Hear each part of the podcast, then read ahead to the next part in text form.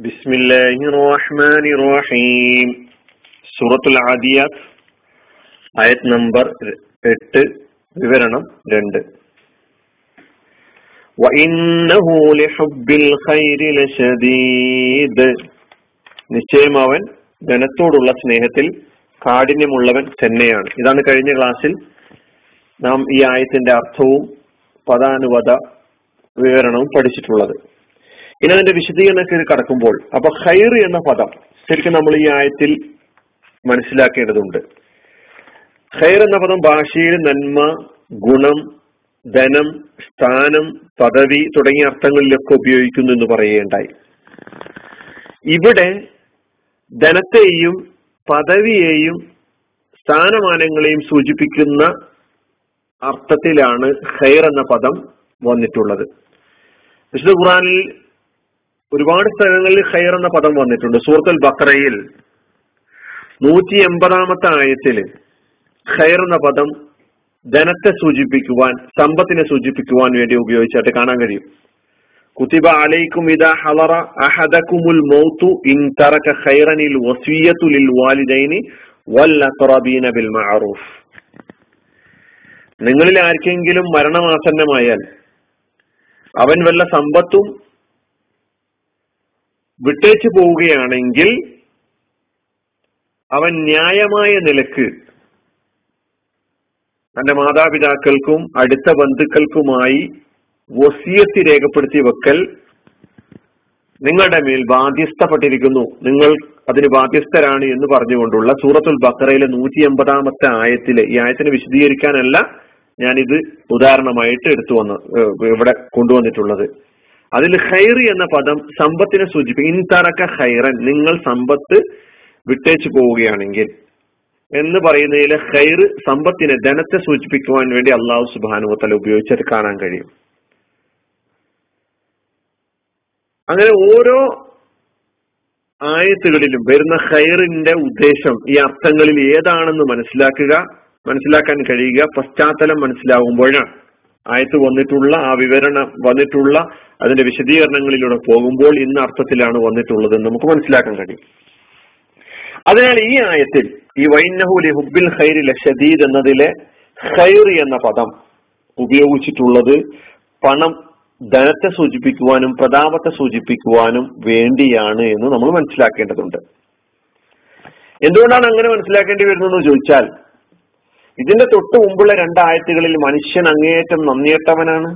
അതിനവൻ സാക്ഷിയാണെന്ന് പറഞ്ഞതിന് ശേഷം വൈനഹുലി ഹബ്ബിൽ ഹൈരി ലഷതി എന്ന് പറയുമ്പോൾ ഗുണത്തെയും നന്മയെയും സൂചിപ്പിക്കുന്ന അർത്ഥമാണ് നമ്മൾ അത് ഹൈറിന് നൽകുന്നതെങ്കിൽ ഹൈറിനോട് നന്മയോടുള്ള ഗുണത്തോടുള്ള നന്മയോടുള്ള സ്നേഹത്തിൽ അതികഠിനം തന്നെയാണ് അവൻ എന്നാണ് അർത്ഥം വരിക. അത് ഒരിക്കലും തന്നെ ആ ആയത്തിന്റെ ആ പശ്ചാത്തലത്തിൽ ആ സൂറത്തിന്റെ ആ പശ്ചാത്തലം പരിശോധിച്ച് നോക്കുമ്പോൾ ഫിറ്റ് ആകുന്നില്ല യോജിക്കുന്നില്ല. അതുകൊണ്ട് ഖൈർ എന്നതിന് മുഫസ്സിറുകളൊക്കെ തന്നെ ഇവിടെ വിശദീകരണം നൽകിയിട്ടുള്ളത് നന്മ എന്ന അർത്ഥത്തിലല്ല ഗുണം എന്നുള്ള അർത്ഥത്തിലുമല്ല. അതല്ലാത്ത പറഞ്ഞിട്ടുള്ള അർത്ഥങ്ങളിലാണ്. അതിന്റെ വിവരണങ്ങളൊക്കെ തന്നെ പിന്നെ തഫ്സീറുകൾ എടുത്ത് പരിശോധിച്ചു നോക്കുമ്പോൾ ഒരു തഫ്സീറിൽ കൊടുത്തിട്ടുള്ള ഇന്നഹൂല ഹരീസും ബഹീറും മിൻ മഹബത്തിൽ മാൽ. സമ്പത്തിനോടുള്ള ധനത്തോടുള്ള സ്നേഹത്താൽ പിശുക്കനും ആർത്തി പൂണ്ടവനുമായി തീർന്നിരിക്കുന്നു എന്നാണ് ഒരു വിശദീകരണം നൽകിയിട്ടുള്ളത്. ഇന്നഹൂല ഷദീദുൽ മഹബത്തിലിൽ മാൽ.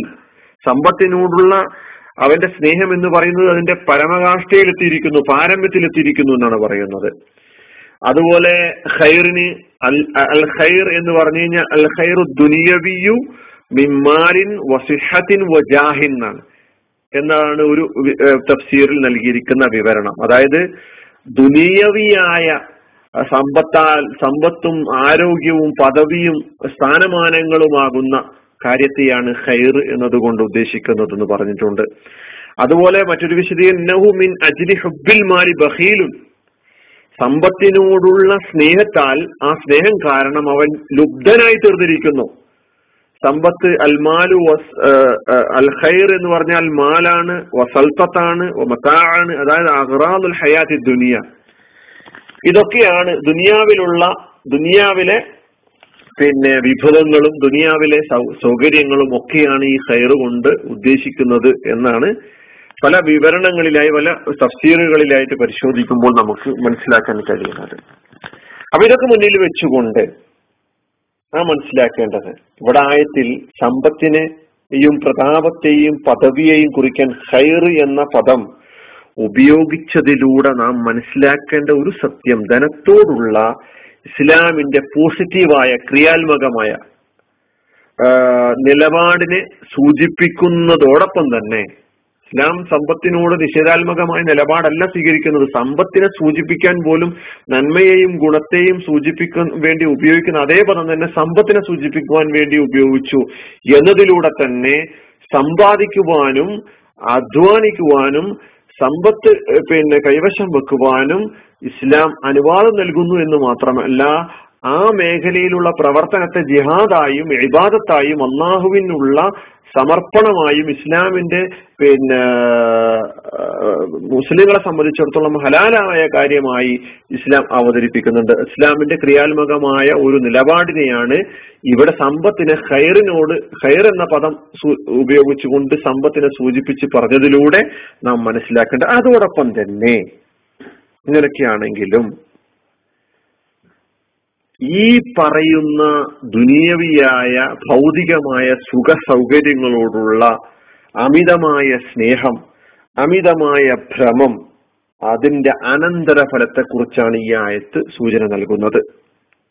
ആ മുന്നറിയിപ്പാണ് ഈ ആയത്തിലൂടെ നൽകുന്നത്. നിങ്ങൾക്ക് വിഭവങ്ങൾ വേണം നിങ്ങൾക്ക് സമ്പത്ത് വേണം പക്ഷെ അതാണ് മുഖ്യമായ ലക്ഷ്യം എന്നതായിക്കൂടാ. ഒരു വിശ്വാസിയുടെ വിശ്വാസം. അതാണ് ഈമാൻ. നേരത്തെ ഇല്ലല്ലതീന ആമനു ആമലു സാലിയാത്തല്ല ഈമാൻ. ആ പറഞ്ഞല്ലോ. ആ ഈമാന് ജീവിതത്തിൽ സ്വാധീനം ചെലുത്തുന്നില്ലെങ്കിൽ ഇപ്പറഞ്ഞ സ്വഭാവത്തിലാകുമെന്നുള്ളതാണ് അത് ഈമാൻ എന്ന് പറയുന്ന വിശ്വാസം എന്ന് പറയുന്ന ജീവിതത്തെ മുഴുവനും സ്വാധീനിക്കുന്ന ആ ഒരു ഒരു പിന്നെ വിശ്വാസം ഒരാളിൽ ഇല്ലെങ്കിൽ അത്തരം ആളുകളുടെ പ്രകൃതമാണ് അള്ളാഹു സുബാനു തല ഈ ആയത്തിലൂടെ നമ്മെ നമ്മെ പഠിപ്പിക്കുന്നത്. എന്റെ ഈമാൻ ഞാൻ പരിശോധിക്കണം. എന്റെ കാഴ്ചപ്പാടുകളെ എന്റെ ചിന്തകളെ എന്റെ മുൻഗണനാക്രമങ്ങളെ നിയന്ത്രിക്കുന്നതിൽ നിർണായകമായ സ്വാധീനം ചെലുത്തുന്നില്ലെങ്കിൽ എന്റെ മുൻഗണനാക്രമങ്ങളിൽ ഈമാനിന്റെതല്ലാത്ത സ്വാധീനമാണ് വന്നുകൊണ്ടിരിക്കുന്നത് എങ്കിൽ ഞാൻ തീർച്ചയായിട്ടും മനസ്സിലാക്കണം. വൈനഹൂലി ഹബ്ബിൽ ഖൈരിലെ ഷദീദ് എന്ന് പറയുന്ന ദുനിയാവിനോടുള്ള സ്നേഹമാണ് അതിലാണ് ഞാൻ ആണ്ടുപോയിരിക്കുന്നത് എന്ന് പറയുന്ന അള്ളാഹുവിന്റെ ഈ ആയത്തിൽ ഞാനും ഉൾപ്പെട്ടു എന്നുള്ളത്. അള്ളാഹു സുബാനു താല നാം ഏവരെയും കാത്തുരക്ഷിക്കുമാറാകട്ടെ ഒന്നുകൂടി ആയത്തിന്റെ അർത്ഥം പരിശോധിക്കാം. സമ്പത്തിനോടുള്ള സ്നേഹം അതികഠിനമായവൻ. നിശ്ചയമായും അവൻ ഷദീദ് നിശ്ചയം അവൻ ധനത്തോടുള്ള സ്നേഹത്തിൽ കാഠിന്യമുള്ളവൻ തന്നെയാണ്. എന്നാണ് അള്ളാഹു സുബാനു തല പറയുന്നത്. സമ്പത്തിനെ സ്നേഹി തീരെ സ്നേഹിക്കരുത് എന്നോ സമ്പാദിക്കരുത് എന്നോ അല്ല പറഞ്ഞിട്ടുള്ളത്.